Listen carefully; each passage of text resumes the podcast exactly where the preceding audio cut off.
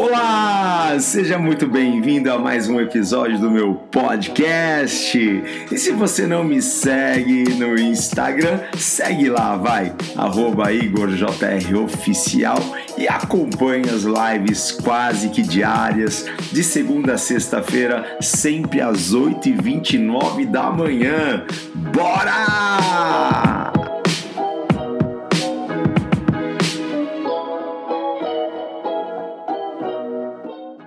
E eu quero falar com você sobre este tema. Você tem, você, o que, que será que você tem?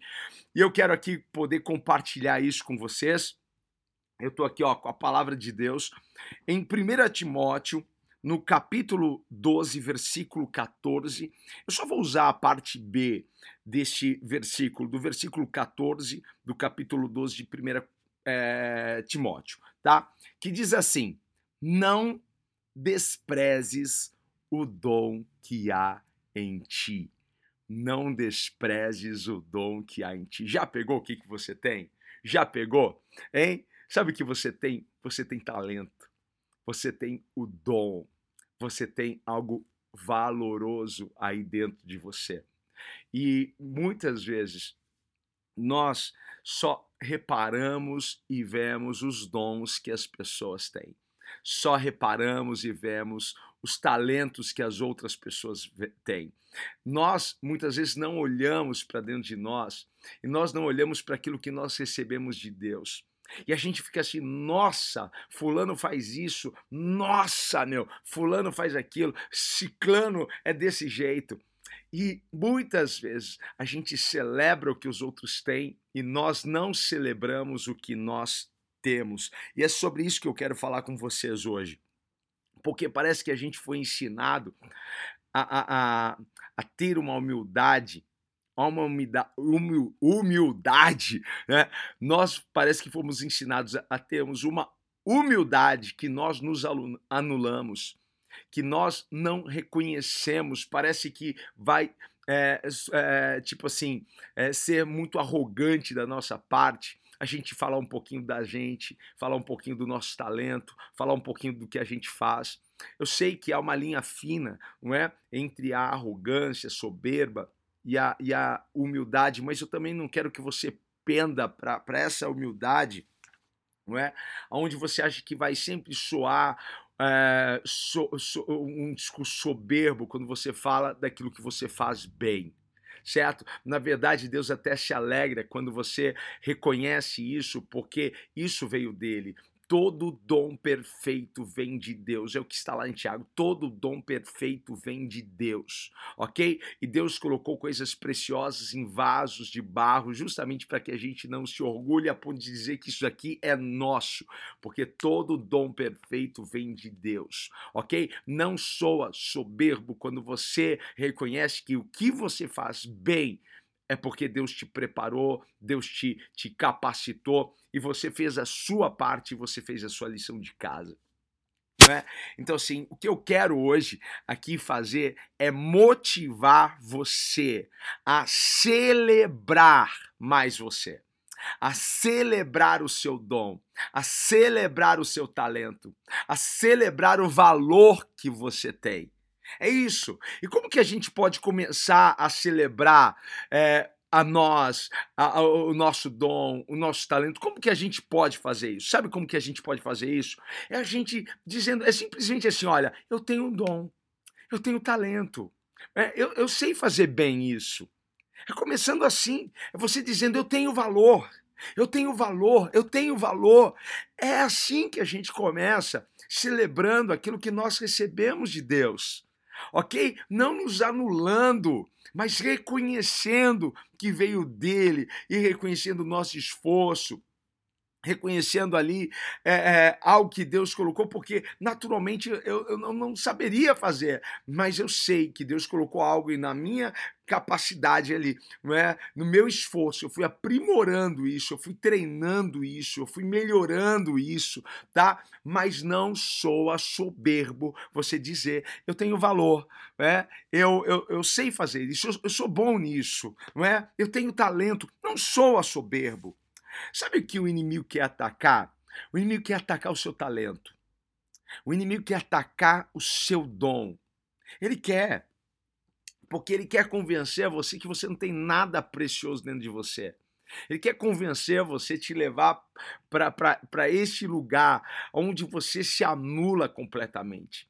Onde você olha as pessoas que estão ao redor de você e todas elas são, são mais capacitadas, e todas elas são melhores do que você, e todas elas têm o que você não tem. Olha isso aqui. O inimigo quer convencer você que você não, não, não tem o tamanho que você precisava ter. É, você não, não tem a beleza que você precisava ter, que você não tem a força que você precisava ter. O inimigo sempre vai trabalhar nessa questão do convencimento, mas ele é um mentiroso. Sabe por quê? Você tem o tamanho que você precisa, você tem a estrutura que você precisa. Falando em força, a sua força vem do Senhor, ok? Deus te fez perfeito. Deus te fez para ser isso, o que você é. E a gente precisa celebrar isso. Parar de ficar olhando mais é, a grama do vizinho e olhar para aquilo que Deus colocou dentro da gente, hein? Porque o diabo jamais teria tentado te desanimar, jamais teria tentado te parar se você não tivesse algum valor, se você não tivesse algum dom, algum talento aí dentro. Ele identifica o talento, ele diz: Eu preciso parar essa mulher, eu preciso parar esse jovem, eu preciso parar essa pessoa. Ele não pode continuar. Então eu vou convencer ele que ele é feio, eu vou convencer ele que, que ele não sabe falar, eu vou convencer ele que, que ele não tem o tamanho que ele precisa, eu vou convencer ele de alguma forma, não é? Esse é o trabalho de, do diabo. Você já deve ter ouvido aquele ditado: ninguém atira pedra em árvore que não dá fruto. Ei? As pessoas só vão atirar pedras em árvores que têm o seu valor. O fruto é, é o seu valor. Porque árvore que não dá fruto, o que, que acontece? É cortada, é lançada fora, o que diz lá né, em João 15. Jesus está dizendo que a, a, o galho, o ramo que não der fruto é cortado, mas o que dá fruto recebe paulada, recebe pedrada, tá entendendo? Hein? Tá entendendo por que você está sendo tão atacado? É por causa do seu valor. É por causa do seu dom. É por causa daquilo que Deus colocou aí dentro. Você não consegue enxergar, mas o inimigo enxergou, identificou. Hein? Se você tem um hater, sabe o que são, são, são haters? Esses que se levantam, esses que se opõem, esses que se levantam para ferir, para machucar, para criticar, para falar mal, para te jogar para baixo eles não vão se levantar. Haters não se levantam contra alguém que não tem valor, contra alguém que não tem destaque, contra alguém que não tem brilho. Você entende? O porquê há, há, tantas lutas contra você no seu trabalho, no seio da sua família, talvez até mesmo na, na sua igreja. É por causa do seu brilho, é por causa do seu talento, é por causa do seu valor. E, mas você vai dizer assim, mas eu não sou famoso, eu não sou popular. Você não precisa ser famoso nem popular para ter haters. Você não precisa ser famoso nem popular para receber pedrada. Você só precisa ter valor. Você só precisa ter talento e dom. E o Senhor te deu isso. Você está recebendo isso? Hein? Deus te deu. O inimigo quer roubar o seu brilho. Não deixa o inimigo mais roubar o seu brilho, não. Deixe ele mais ofuscar essa luz, porque essa luz não é uma luz própria, hein? Ah, quando a gente olha aquela lua cheia, toda iluminada, ei, na noite, a gente sabe, não é a luz própria, é a luz do sol que está refletindo na lua. Nós sabemos que esse brilho é o brilho de Jesus em nossas vidas.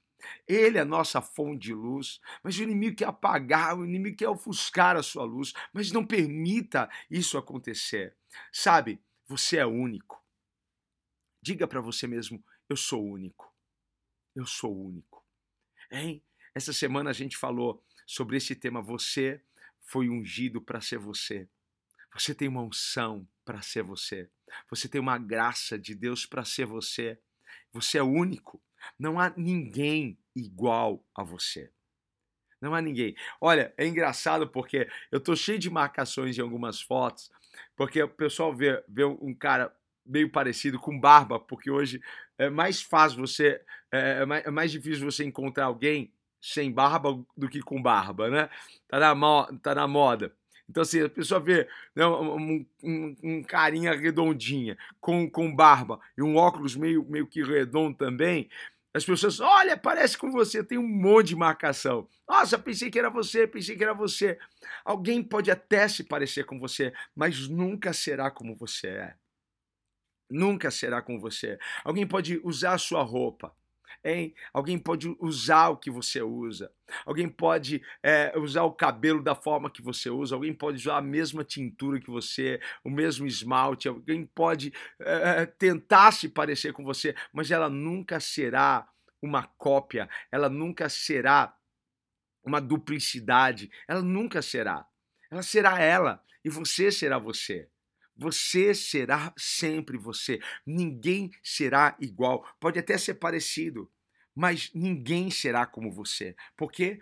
Porque você é original de Deus. Você é original. Quando Deus te fez, sabe o que Deus fez? Deus quebrou a forma. Deus quebrou o molde, jogou fora. Você é único, você é exclusivo, você foi ungido para ser quem você é. É isso. Então você precisa aprender a celebrar mais você. Você precisa aprender a celebrar mais o seu dom, o seu talento. Hein? Você precisa aprender a se divertir mais com você. Você precisa aprender a celebrar mais você. A gente celebra todo mundo, mas a gente pouco se celebra. Ah, mas isso daqui sou arrogante. Isso daqui, meu Deus, será, será, será que eu vou estar caindo no, no laço do inimigo, no laço da soberba, no laço do narcisismo? Será que eu vou estar dando uma dessas? Olha, a Bíblia diz que para a gente amar o próximo, precisamos nos amar primeiro. Celebrar você é se amar primeiro. Olhar no espelho e falar: você é uma bênção. Você é único, você é exclusivo, você tem valor. Isso não sou arrogante, isso exalta a Deus, sabe por quê? Você está reconhecendo que Deus colocou dentro de você. É claro que a gente nunca vai negar é, a nossa natureza má, perversa, hein?